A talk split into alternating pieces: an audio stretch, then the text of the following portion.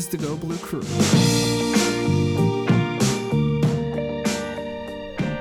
Welcome, ladies and gentlemen, to the Go Blue Crew. I'm Tyler Fenwick with Derek Devine. Derek, I feel like it's been forever. How have you been? Pretty solid, you know, enjoying the uh, what late part of spring, early part of summer. I think it's still technically spring se- seasonality wise until the seasonality. You're yeah, always saying words. You know, some people would say I have an extensive vocabulary. I, I tell people I, I just make things up. We'll go with extensive, but yeah, I don't know when is the uh, the solstice or whatever. Summer well, solstice. Know, well, if it's different like per state, I, have always l- thought it was uh, you know per state. No, good old no northern way. hemisphere. It's June twenty one. So yeah, okay. Well, we actually have a few weeks then. Uh, so we're so we're in the you know it feels like summer, but we're we're hanging yeah. out in spring and yeah, you know, we we talked nice. a lot you know before the little hiatus, which you know happens over a over a you know late summer or yeah. late spring, early summer, midsummer. You know we don't we don't do as much in the off season, um, but we've been talking about a June one deadline for weeks and weeks and weeks, and yeah, we got some news, didn't we? Uh, yeah, Moussa Diabate and Caleb Houstan staying in the draft. They're off to the NBA, and that means officially, um, Michigan's got some holes to plug on that roster. Uh, and the only way to do it at this point is through the transfer portal. So I, I mean, I'm not jealous of Juwan Howard in his situation here. Michigan's gonna have talent, like they've already got it. I don't think this is going to be t- catastrophic. Um, but yeah, I, take me back like three, four weeks and tell me that both of them keep their name in the draft, and that would really surprise me. It, it as we went further and further um, into the process, I guess it got less surprising. But I did not really think Michigan would be in this situation, you know, back when it was time to make uh, you know draft decisions, test the waters, and all that. So, one returning starter and Hunter Dickinson. Rest of them are gone. So there's a lot. There's a lot to figure out on that roster, but uh, before we talk about just the the different solutions out there, I guess like what is Michigan missing without these two uh, in the lineup? And and that's a really difficult question for me anyway because I just I don't know the answer because of the fact that they were both uh, you know first year players. They were freshmen who had stretches of games that were really good. They had stretches of games where they didn't seem to be there. It, it was just like it was sometimes all over the place. And so I'm having a hard time figuring out what exactly Michigan will be missing. But what do you think? Yeah, you know, it's it's tough because both guys were so inconsistent that you know they had their moments, uh, both having some big games at times, and then both being you know just absolutely quiet. You know, there's a, a night that a lot of people talk about where Caleb Houstan was like 0 for 11 or something like that. Uh, you know, it seemed like they were uh, either uh, quite the presence and you're like, wow, these freshmen are going to be good, or you're like, where are these guys that were hyped up? Uh, so I, I don't know that you'll miss the inconsistencies, uh, but you'll definitely miss solid shooting in Caleb Houstan and then just a unique athletic presence in Moussa Diabate. I think both players, as we've talked about, definitely have uh, a ceiling high enough to uh, pique the interest of, of scouts. they both see something that they like uh, within this draft process that has made them make that decision to stay and keep their names in the NBA draft. Uh, Caleb Houstan apparently got a promise at some point along the journey, you know, enough to where he even uh, decided not to, to compete in the combine. Uh, but, you know, overall, uh, I think that these are not, they're not the wrong decisions. I, I think they're just, um, I don't want to call them questionable. That's not really what I'm trying to say, but I think it's just like you know, I guess a little odd. Uh, we were thinking maybe a Caleb Houstan comes back. You know, you weren't hearing a lot about him. Uh, and Moussa Diabate had the raw talent. Uh, and then once he got this uh, promise, uh, you started thinking maybe Moussa Diabate comes back. you know, I, have kind of thought they've both were going to be gone, you know, since they announced. It didn't really seem like there was a reason to come back. Neither of them can really take advantage of NIL, right. uh, being international players. And, you know, Moussa Diabate just didn't feel like a great fit for, for what Michigan was trying to do in general. And then Caleb Houstan just never really got it going, and I could see him, you know, trying to take his talents to the next level and being developed that way. So, yeah, you'll miss definitely a, a presence that both of them could have brought back and, and improved upon for their sophomore year. But yeah, you're likely going to have to go uh, find some shooting and some athleticism elsewhere now. We've seen a couple examples in college basketball this offseason where guys are opting to come back, and it seems like it has a lot to do with the potential for NIL money. And in in Michigan's case, like I guess it's very unlucky uh, the fact that these two guys are both international and so they are not allowed to have those opportunities. Do you think that played a big role in it? Because I feel like I totally did not calculate that into these decisions at all when we were talking about it. You know, I kind of calculated the fact that Michigan seems to be behind in the NIL race. Um, okay. But yeah, you know, didn't outside of Moussa Diabate, you know, I, I guess I even forgot that Caleb Houstan would fall in the the same category, you know, being uh, Canadian. You know, it's tough because both of those guys played uh, in the States uh, for a number of years uh, for high school ball. So you kind of disconnect players sometimes from where they're from. But yeah, I'm sure that definitely played in the part. They're, they weren't going to be making the money that Hunter Dickinson or other top players are making, whether they deserve it or they're just being overpaid because the school's desperate to get them. But you know, either way, I think that this is the best decision in their minds. Obviously, I think that it'll work out for both of them. Uh, I don't know that either will be you know a true star, but I think we'll we'll definitely see them get some minutes at some point in the NBA. I would expect both to be drafted probably.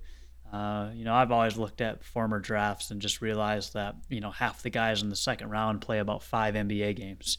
So I'm pretty confident they can play five NBA games apiece, if not more. But yeah, you know, NIL is definitely going to be a factor uh, across the board, especially at the University of Michigan. Uh, but Michigan's historically had international players. You know, you you've had uh, the Wagner brothers. You know, Iggy Brazdeikis, who was king. Who would have cleaned up yeah. on NIL money oh, had that absolutely. in that era had he been allowed. And I'm sure uh, you know there's a lot of things that are always moving and changing with NIL. I'm sure there'll be something kind of put in place for for all situations as they try to clean this thing up. But yeah, you know, I, that definitely played a role. I'm sure uh, they're likely to make more money, you know, even playing in the G League or signing a two way contract, obviously, especially if they're drafted and get any sort of signing bonus. Yeah. I, who do you think it's got the bigger. Uh, or the yeah the bigger opportunity the uh, ceiling in the in the NBA is it Caleb Houstan or Moussa Diabate? I've got my answer. I think it's Caleb Houstan. Um, I think his skill set is more NBA ready. Um, Moussa Diabate is going to be a project for a team. You got to figure out what exactly he's capable of because you know you, the athleticism is there.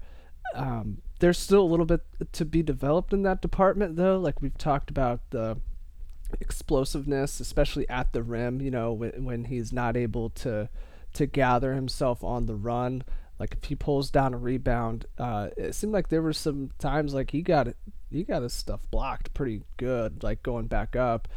Um, and you you know the outside shot just isn't really a factor. Could he develop that? So that's why I think Caleb Houstan's got the higher ceiling. But I'm curious if if you think so too. Yeah, I would say Moussa Diabate has a higher ceiling, but Caleb okay. Houstan's more likely to stick and, and fit somewhere. Oh, so you uh, think uh, he's got Moussa Diabate has a higher ceiling, but maybe the lower floor too. Yeah, I'd say definitely okay. the lower floor. I mean, Caleb Houstan's a guy who uh, is likely going to put in some good minutes uh, wherever he goes, just with his ability to shoot, his size, his length. You know, if he can learn how to defend even better, uh, I think there's definitely a role for him. Uh, in the NBA, Moussa Diabate is a player that you know if he doesn't catch on somewhere rather quickly, uh, that's the type of player that people will move on from. Uh, if if Moussa Diabate takes a stride, uh, I think you're gonna really notice it, and it really feels like you know his floor is is I don't want to say really low, uh, but I, I, think his floor is lower than some, but his ceiling is higher than most.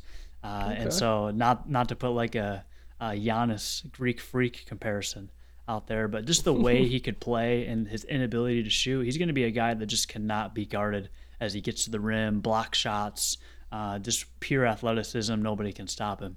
Uh, and if he's going to take that next step, uh, the the first thing he's going to have to do is, is, be unguardable, at least in that standpoint. Uh, if no, he can develop a... a... shot and he, can, you know, work on other elements of his game, then he really could be a, a really, really solid NBA player. But to to stick in the NBA, he's going to have to be able to do something, and that something is get him the ball around the elbow, and you know his one big step can get to the rim. Uh, his shot won't get blocked, uh, and he can put it in. You know, he he's essentially an athletic freak who just needs the rock in his hands and see what he can do with it. And and if he's doing enough good things, he's going to stick around. Where again, Caleb Houstan, uh, I think people will be a little bit more patient with him. He's going to have a little bit more unique of a role off the bench to come in and hit some big shots and I think his role will develop over time. But yeah, Moussa Diabate seems like more of a make it or break it early type player. And I, I'm not. You didn't convince me that he's got the higher ceiling, but you did make me feel more confident that he is gonna make something work in the NBA. So you've got me halfway sold on that. What this means, okay, for Michigan, now uh, already you know replacing four of the five starters there are two scholarships open now, two two spots there. On the same day that we found out about these two staying in the draft, we also found out about Pete Nance, who should be familiar to Michigan fans, played for uh, Northwestern for four seasons. Um, he is in the transfer portal, and apparently that's where he's going to stay. Is this a fit for Michigan? Would you like it? I mean, how how would you feel about that? You know, I think any name that's familiar uh, naturally is just like a little bit weird to think about, uh, especially if you feels like that's a guy who's played I don't know six seasons. Uh, has he played six seasons? uh, no, I'm, i think four. okay. You know, it seems wait, like one wait, of those wait. players though that I gotta look this up. Yeah, go ahead. and Go ahead and look it up. Yeah. While I give some thoughts. Seems like one of those players that's been around longer than than probably has. Uh, you know, like like a Brad Davison. You know, like a, oh boy, uh, obviously not an annoying type player like a Brad Davison, uh, but you know, someone who uh, has you know played a lot of minutes. You know, started uh, early on uh, and been a go-to player and a program that's maybe not you know had too many of those over the past four or five years. So uh, size wise, ability to, to score, uh, you know, ability to knock down threes. Uh, feels like a good uh, fit that would, would allow him to, you know, I think mesh well with the team. Uh, you know, likely going to fit academically, of course. Uh, and then I think you know just just be able to fill a roster spot that's a need, and that's a that's a shooter with size who can you know play smart basketball. So it feels like the most natural fit at this point if Michigan goes that route. Um, the one thing that I wanted to kind of comment on that I, I, didn't realize until I was reading the other day that uh, Tom Izzo, I think, in Michigan State has like 10 roster players right now and made a comment that the, the roster may be set for next season. What? Which sounds absolutely wild to me.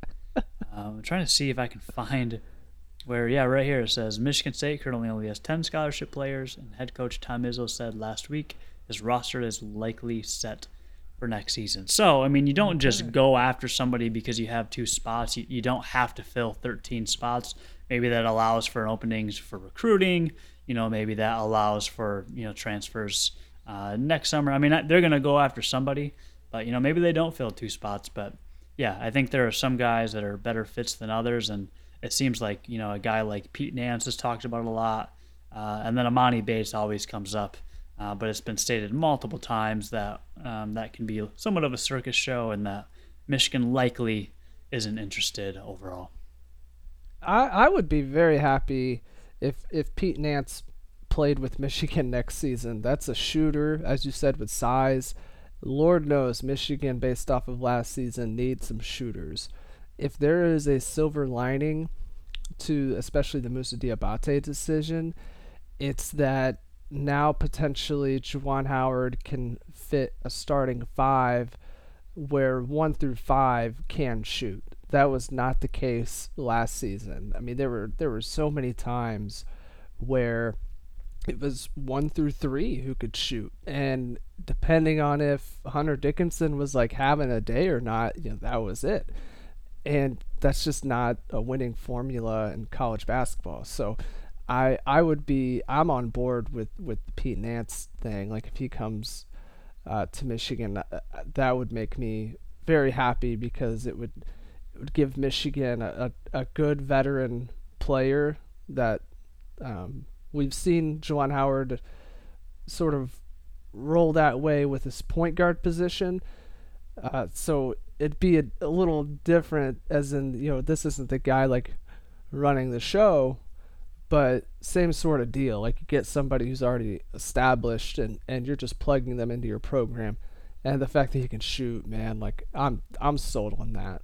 Yeah, he's he's probably the the best fit uh, for you know a guy who's going to have a season uh, with probably Hunter Dickinson's final season, even though he said last season was his final season.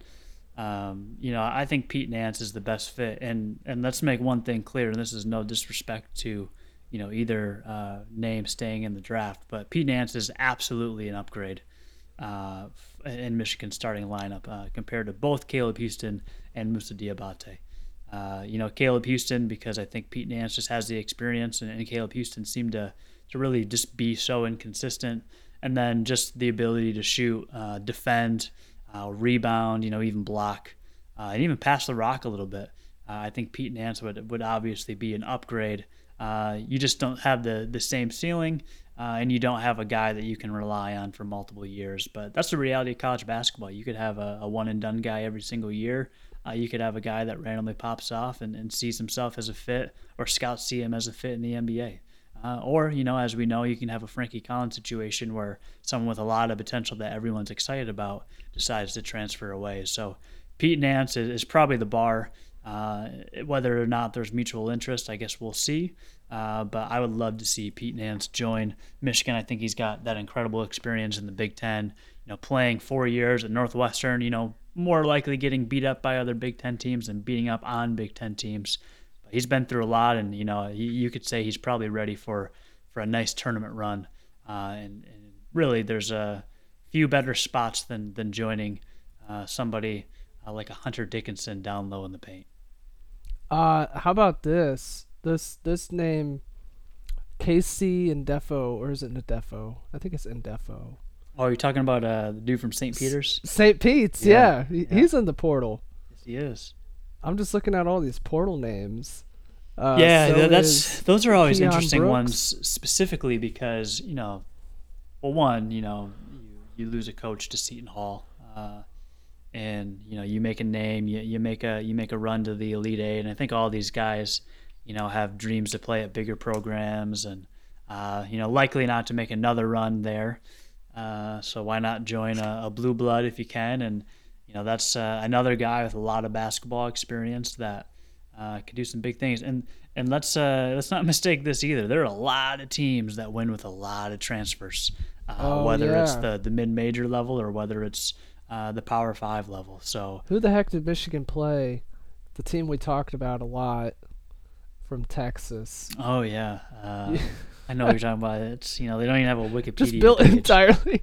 From, I'm pretty sure like transfers. even a even a team like uh, like a Texas uh, when Chris Beard you know moved on from Texas Tech to Texas, you know there's plenty of teams that have made tournament runs like a South Carolina. Uh, who have had a lot of transfers. You know, Michigan could absolutely be uh, a team with a you know a, a, star in Hunter Dickinson returning, a lot of question marks elsewhere, uh, and just bring in a lot of guys ready to play good ball. Uh, I, I, don't think that that is a bad. Uh, you know, it might take a while to gel, but we're used to that. We're used to winning a game, losing a game, watching them win a game, lose a game, and then make a run in the tournament. That's really all that matters is is making the tournament and making that tournament run. So that's another guy, you know, uh, you know, a senior helping a 15 seed make an Elite Eight run. Why not run it back with another team?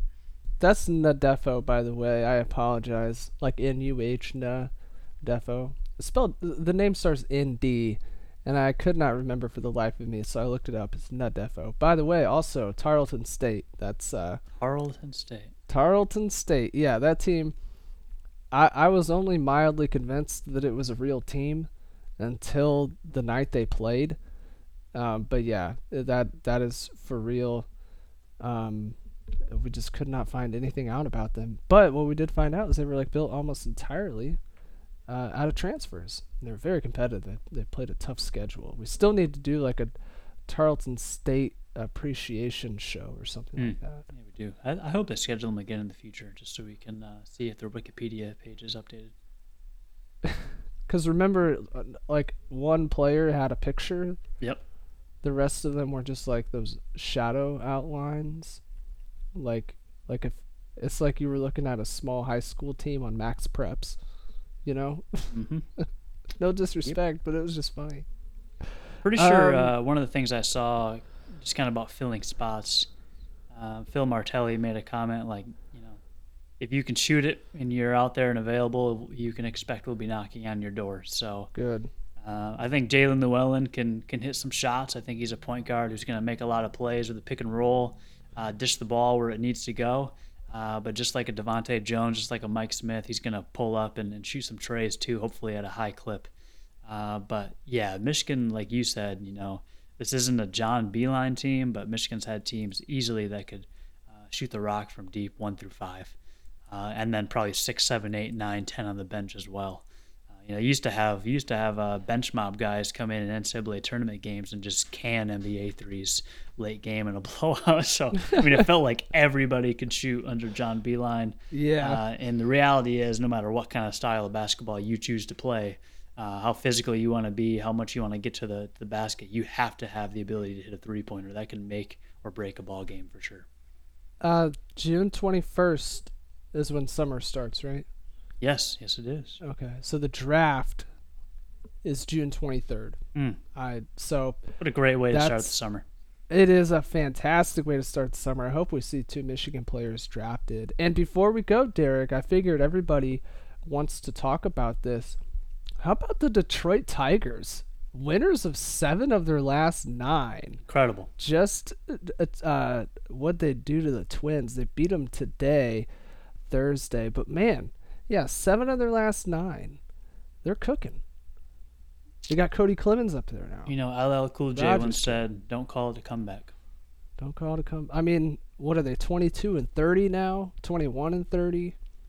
Um, it feels like one of those classic Detroit Tigers runs that gets you excited. Like, hey, you know, plenty of season to turn around. There's a lot of MLB games, and it's like, oof! By the All Star break, you could you could find out they've lost 19 of the last 25. man, I just hope they ride it though. It, it's fun when Detroit's winning. Just catch that that feeling, you know that that really nice summer feeling when yeah, when the old ball team's doing well. Nothing like it. Um, I I brought up the June 23rd date because I I figure at this point, short of transfer news, I mean that's the next time we'll have anything to really talk about with basketball. So, does this mean we're moving on to to quarterback talk? I think we got to have a quarterback battle talk. Okay. We've waited so long for this, and it's like yeah, unnaturally long. I think we're That'll doing the right next. thing, but I think once we start talking about it, we will not stop. No, yeah, definitely. Um, so I, I, I, I'll assume the next time we get together, that's what we'll talk about. Uh, unless, of course, Michigan makes some big splash uh, in the transfer world. But we can get ready finally, I think, to to really get in on this quarterback stuff. So until then, take care out there and go blue. Go blue.